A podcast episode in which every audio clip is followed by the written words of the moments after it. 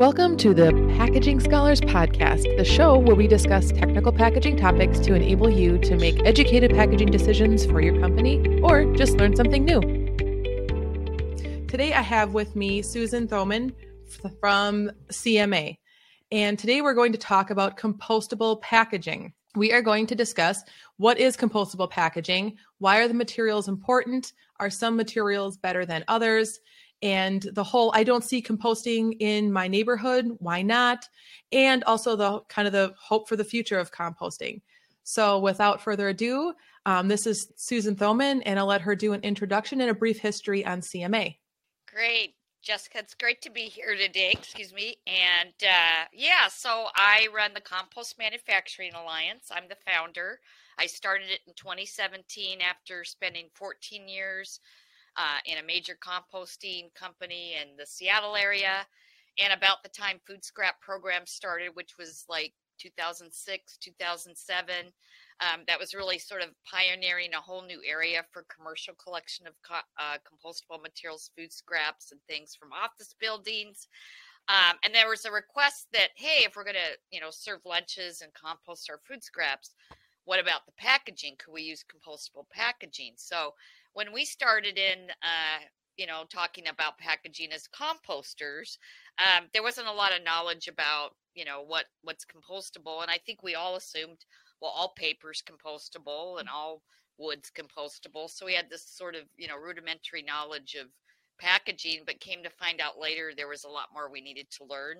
So one of the things that happened over time is we began to take food service packaging from commercial entities is we found those materials weren't really breaking down in the time frame we needed them to and if you think about it this way if you go out and source a compostable set of food service items you ship them on a truck to a composter the composter puts them in their process and at the end they don't break down that composter has to screen them out and landfill them so basically you spend a premium price to take that compostable on a really long ride to the landfill. So CMA does field testing of compostables to vet that piece of their performance in the piles. And I'm sure we'll have a lot more questions coming up in the interview uh, where I can expound on that a little bit further. Yeah, absolutely. And I think a great place to start is sort of that long journey to the landfill and really understanding what is compostable packaging, how do we prevent it from getting to the landfill, and what's the difference between something that's compostable in an industrial setting versus something that's compostable in your backyard, right? Because like a lot of people have yeah. food scraps and maybe some wood chips that go into a composter in their backyard, but that's not where you're going to see, you know, compostable packaging break down, right? So there's like a difference between industrial and backyard. Can you explain excellent. that a little bit? Yeah, excellent question, Jessica. Yes, so your industrial facilities clearly are built to do a lot of volume. So they are generally you generally build a facility for composting through policies that push through regions, that push through cities, that go out to bid for that. And the hauling companies generally have contracts with the processors, whether they're recyclers or composters. So um, to have a program in your area takes policies, municipal planning, and and and money. You need, capital to build these facilities. So industrial compost facilities are built for that volume. Um, so that's a big difference between doing five or six yards in the back of your yard. Um, when you're taking in, for instance, the composter I've worked here in the Seattle area takes in over 400,000 tons a year. So they have two facilities. That's a lot of material to process. So uh, in our state, in many states now, it's a regulated industry, meaning that you have to have a permit. Um, you have air quality, water quality, and also health department you know, supervision or regulators that oversee the site. Um, you have to get a permit often to, you know, you know, pitch your operating plan, and then over time those things are, are modified. So, sure. so industrial composting uh, employs a lot of technology as well. So, um, if you think about your home compost pile, you take your leaves, your grass, your food scraps, and you set them out there, and then you turn it occasionally to aerate it and then you let it sit for a while and be static. Well, big industrial composters either use technology, machines, or big equipment to accomplish the same thing. So you have like windrow systems, which are basically like being your home compost pile where you just have a lot of space and land Mhm. and you periodically turn it and you manage it that way and you know, you know you can manage a windrow pile very successfully and get great results but in a lot of your cities especially coastal because of permit requirements and regulations in those states you have to have a higher level of processing technology so for instance in seattle uh, they have systems that have big covers that are come from the same family of uh, as gore-tex does they're covers that keep the heat in but breathe and they also allow that pile to hit very high temperatures. So, Okay. um, one big difference between home compostable and industrial is the temperatures you're going to hit in a highly controlled system are going to be much higher than what you're going to be able to accomplish with a pitchfork and a shovel Okay. in your house. so that's why it's important.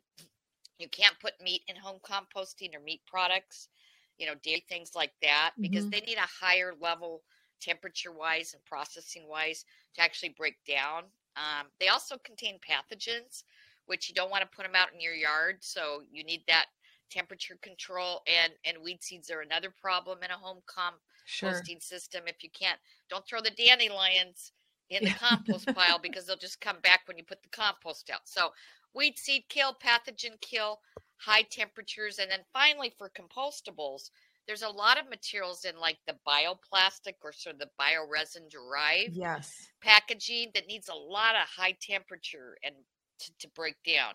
And so if you think you're going to take, you know, a portion cup from the stadium and bring it home and do the right thing and put it in your yard along with everybody else's, those are really not going to break down in your home compost pile because they'll never reach those temperatures. Okay. So those are the things just to keep in mind. Don't put compostables in your yard in your backyard pile and don't put meat, bones, anything that's pathogen laden or anything that might have chemicals that would be persistent and end up, you know, not breaking down through the microbial activity. That makes sense. So it's really if you have compostable like forks or spoons and you put them in your backyard heap, they're not going to break down because you really need the industrial conditions of the heat and the oxygen, which we didn't talk about, but I know we need oxygen Yes. and turning, sure. right? Keeping the pile turned. Okay. Right. Cool. Right. Um, and then there's kind of there's been a big push for sustainability, especially in this compostable space, um, where we we see a push toward compostable packaging. Um, can you ex- can you speak to some of the reasons why it's important to move this direction, and why Sure. companies are moving in this direction? Yeah, I think the drivers that I'm most familiar with over all the time I've been in this space is, you know, people are really trying to minimize plastic pollution. So, traditional plastic pollution. Uh, the other thing is recycling systems over time. You know, uh, we don't have as much domestic recycling as we used to. Mhm. And so we're sort of recovering from a lot of materials going overseas. So, the thing about composting, it's in your own neighborhood, your own region. You Mhm. keep your materials in your own community. So it's not going out 300 miles away to a landfill and it's not, you know, going to a, a, another area where it can't be recovered and turned into something beneficial. So, yeah, I think that the other driver is climate change. Climate change compost production Mhm. diversion from landfill as well as applications all have major climate change mitigation characteristics that we want. So whenever you use compost, you're really helping the environment um, and and helping us to avoid you know what happens Yeah. with climate change. And so uh, that's another reason. And I would say finally, you know, we have a lot more interest in getting food out of the landfill. Thirty to forty percent of what we throw away is food.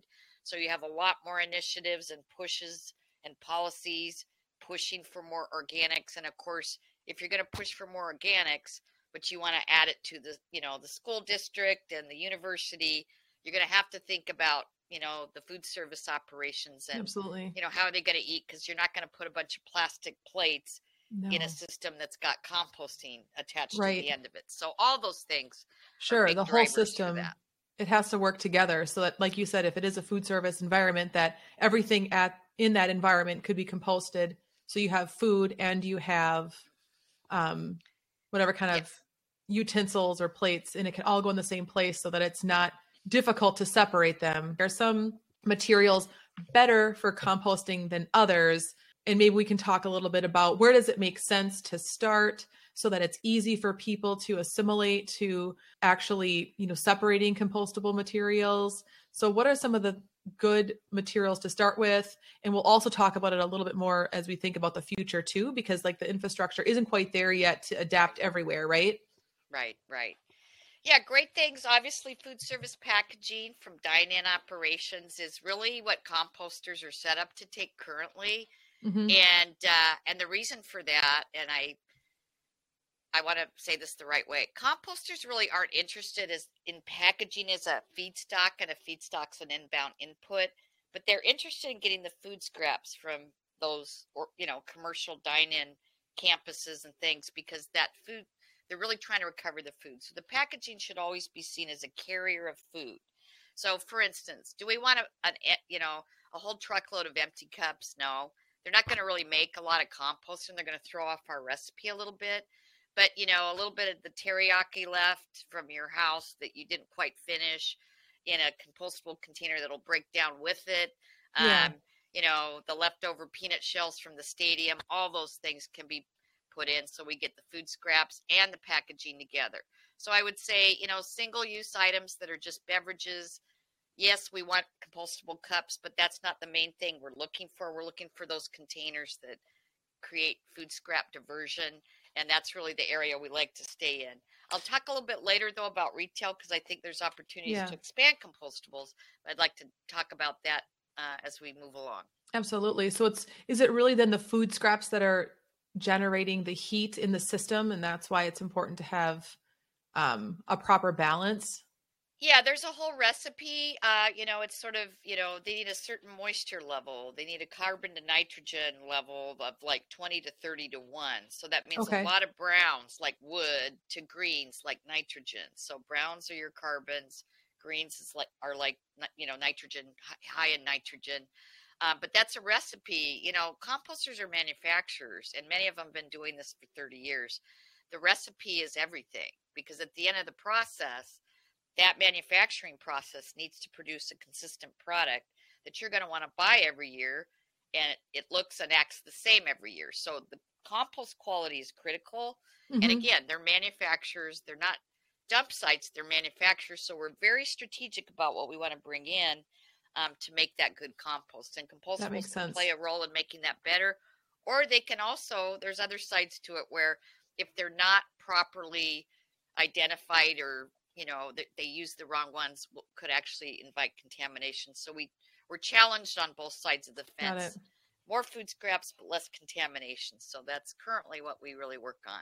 So then if a cpg company wants to consider compostable packaging for their products um, can you talk a little bit about what makes a package compostable? Because there's a lot of greenwashing and there's a lot of good attempts but don't really work. Like you said you get this contamination in the pile. So if companies want to make the choice to switch to a compostable material how do they know it's actually going to be a material that you know you guys that comp- composters will receive in and be able to use and it won't make the system worse yeah, that's a great question. So, um, for many years, there's sort of been a baseline of chemistry um, that you know product manufacturers developed way back in the 90s that are published uh, as ASTM standards or American mm-hmm. Society of Testing Methods.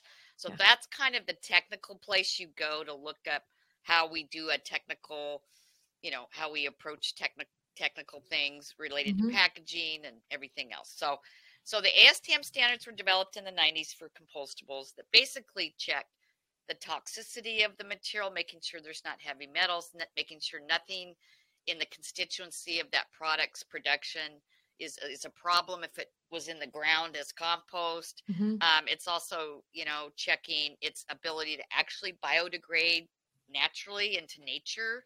So there's some biodegradables out there that actually don't turn into you know, biomass and water, which is the end result you want with composting, but they yeah. fragment into thousands of pieces. So those ASTM standards keep people in the lanes mm-hmm. of where those products have to stay to even make a claim of compostability. So ASTM 6400, ASTM D6868, um, those are the 6400 for monolayer materials, 6868 for multi-layer coated fibers. Um, and then what CMA does in addition to that is we do a field disintegration test. Okay. So we're we're kind of doing the final thing is will the composter have a problem with it? And we do a field test to give that manufacturer the assurance we tested your material in this kind of process. It worked great. So you are officially certified in the CMA network of composters to send that in as a compostable. And is that typically the material suppliers who are coming to you versus the manufacturers of consumer goods? Um, I would say both. Yeah, it's Okay. primarily the manufacturers, um, and then we work a lot with a lot of the material suppliers, just because they're interested in giving their clients information on how their their materials work. Should they make a structure from it? So, so we really work with both, but primarily the actual producers of the end product that goes out to market are our customers. So people should be asking their packaging vendors if they're CMA certified to know that that material will will work out in the system. Okay. Yes. Okay, good. and the other thing that's important with our program is we're connected to a network of composters. So I like to say it this way we're certifying for the receiving facilities of these materials, which was kind of a new concept when I started CMA. Because Yeah. generally it was just sort of all done in the lab. And then once meets the lab standards, you know, it's Done. compostable, it's out in the market, and then composters deal with it later like, what's this? I don't know what it is. So if you think about our recycling systems and how we're trying to get them back to being more robust and more domestically managed, we're just trying to avoid what happened to recycling because if we get further away from this manufacturer makes the cup and this manufacturer makes the compost, I like to say our model is working manufacturer to manufacturer. And it's interesting because operations people in, in packaging companies can relate to an operations person in a manufacturing plant. And a lot of times the sales and marketing people just need to get out of the way and we can all work together on co-creating compostables and compost, but to do it thoughtfully and strategically so we're improving in both of our business models together. And that's really, you know, what the intention was for CMA is to create these partnerships that actually move the dial forward versus being separated and later yeah. everyone's investments are wasted because we didn't think about the fact that this is a systems. And you just end uh, up with a lot program. of contaminated product that you've worked hard to create. Yes, for Yeah. years. You're right. Yeah. Um, and I get a, a question once in a while about compostable packaging is great, but like I I have to throw all my compostable packaging away because in my city they don't collect it. Um and it's only I think around three percent of Yeah, of Yeah. you know the, I- the the US has access to industrial composting facilities. And so where do you see this industry going? So if a company is considering the investment in a compostable package, how long do you think it will take for that package to actually be composted and actually have um, facilities in municipalities around the country, right? Like what yeah. what where do you see the the push coming from because a lot of these companies are investing in the compostable packaging it's typically more expensive and so if it's if only 3% of their consumers can actually dispose of that in the intended way then how do people justify spending the extra money on that packaging Well, we we always advise compostable packaging makes sense in cities that compost. So we don't promote that we buy compostables. They they may be more renewable, so they have advantages like that. But I think your point's a good one. That for some manufacturers, we have these de- what we call compost facility deserts where we don't have the infrastructure. So what I would say to that is part of the reason for that is composting is a capitally intense business to start. Okay, especially now that you're seeing more and more regulations and and everything. They also are, are dependent on having inbound feedstock, so you pretty Mhm. much have to win a contract for that. Uh, to know that you can go to the bank and say, "Here, here, I'm going to have a contract for ten years composting for this city, and so I need my loan to dig my shovel and build my site." So there's a lot of finance things involved, but it's also policy driven and landfill rate driven. So, case in point, when you come out to the coast, we have very high landfill rates here on the West Coast, and that makes the economic model for composting much better. Um, if you get in states where they have very low landfill rates, co- if composting is uh, significantly higher in cost to do, then it's really hard to justify I mean, how how do you you know change all the rates of all the citizens for their garbage collection? It's very complicated economics. So I'd say one of the biggest things barriers to building more for infrastructure is the financing. Mm-hmm. And I will say that there are some groups and you know VC groups now that are looking at you know really creating more funding for that, which we can talk about a little bit later. Um, but I would say landfill rates and funding are the two barriers. Mm-hmm. But I also see a lot of activity, you know, upstream and in terms of, um, you know, policies that are moving through states to really push, you know, composting as, you know, mandatory down the road. Yeah. So I think, you know, if, if, if investment and policies can catch up, I would hope that in the next five to 10 years, you're going to see a substantial increase in siting facilities, keeping in mind that siting the facility can take two years or it could take 10 years. Yeah. So, um, so a lot's going to have to depend on the regulatory community and their ability to speed up, you know, permitting yeah. and things like that, which get very, very complicated. But, um, but I have faith that we'll have some hopefully federally federal level policies in the next few years that'll really push more investment and more support. So once a community does start offering um, collection of compostable materials. Is that a separate garbage truck? I know through my neighborhood I have like a trash and then a commingled recycled truck. And then would there be a third truck yeah. that would come collect um, a bin, yeah. a bin of compostables? Yeah, well, mm-hmm. most start as yard waste programs. That's where your volume is. So you have okay. your residential yard waste, uh, which doesn't really, we don't really promote a lot of packaging at home come in because you know the education isn't there yeah but in some cases sure you know the pizza boxes we accept and things like that but when you get into commercial um i think that that's where it's not franchise like residential so it's an open market you have more competition in commercial collection so that's actually a good thing because i think it creates more there's more market demand means more options for collection that aren't franchised through a contract Sure, that makes sense. And then as we kind of think about the future, and you, you kind of touched on a little bit earlier, just some of the things that are um, changing. So maybe we can talk a little bit if you have anything else to say about changes in changes in policy. But then I'd also like to talk a little bit about any of the changes that you see in the actual structures that you're able to compost. Because originally or initially we had these compostable materials. It was sort of like mono materials. You don't really, if it was a film, you weren't really getting great barrier. But now we're kind of moving toward um, more high barrier films, or at least films that protect the product better. So maybe it's even got a little metallization in it.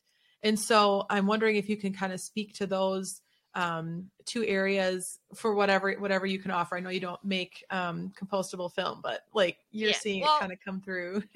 Yeah, I think, you know, packaging in general has moved to the flexible packaging, so much of it now. And I, I would say that um, we've we've come to understand that they're not all mono anymore. So I think the thing that that so I think when things are materially similar, they do better in the piles. But if you have, for instance, if you take a paper and then a, a biopolymer and then a paper, if you if you mix like fiber and bioplastics, they tend to have a harder time.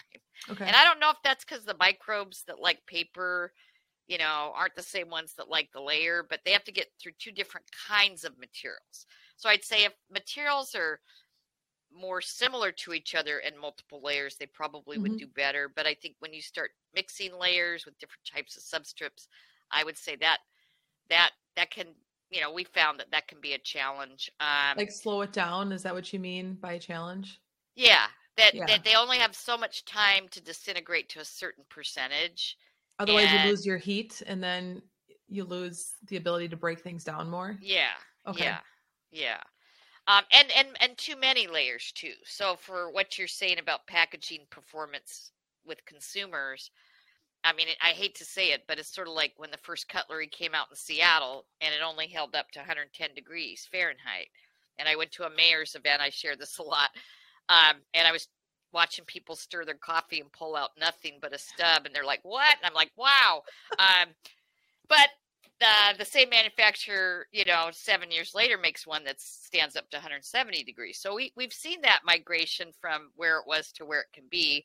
Yeah. Um, but you know, if it's really hot or it goes in an oven, it you know, and it still is intact, that's a good sign that probably won't break that down that Oh, well in a pile that's 160 degrees.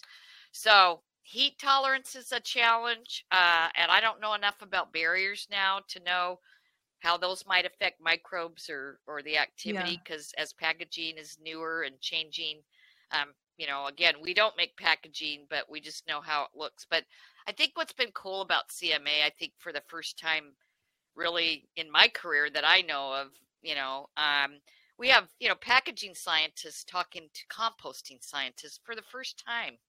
That's and a lot of folks designing compostable packaging have never even been to a composting site. So we're getting all this cross, you know, training and understanding. CMA is also hosting a major compostables strategic plan. Uh, we just had a big event in March where we're actually getting everyone from the system together to share a vision for the future because we're so disconnected. It's become a real challenge. But I have faith. Um, There's a lot of great people in both all the spaces that we're talking about with a strong desire to to share a vision and and build that roadmap. yeah, that make we it need. better, right? Yeah. Um, so are there any resources that you would point people to if they wanted to learn more kind of about where we're at now or where we plan on being in the future?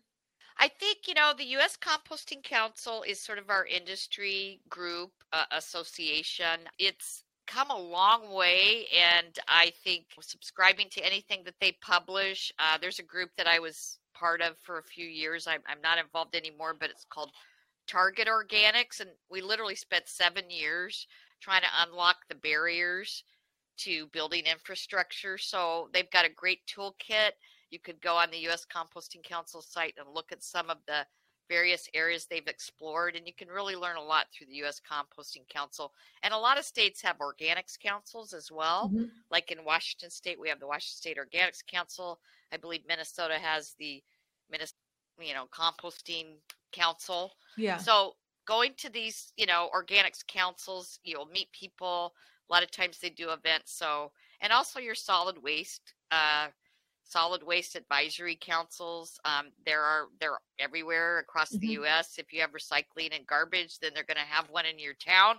So I just think those are areas that people don't think about the solid waste world, learning about Yeah. the solid waste world and how you can donate time or or your skills or knowledge. And um, I just think those are really important areas to explore. Fantastic. Well, thank you for sharing all of this. This was really fun to talk about composting. Yeah, well, thank we like it when people want to talk to us about composting. Absolutely. Well, thank you for your time today. Appreciate it. Sure. Well, thanks for the invitation. It's been great and happy composting. It's spring. Go out and compost. That's right. All right. Thank you. You bet. Bye.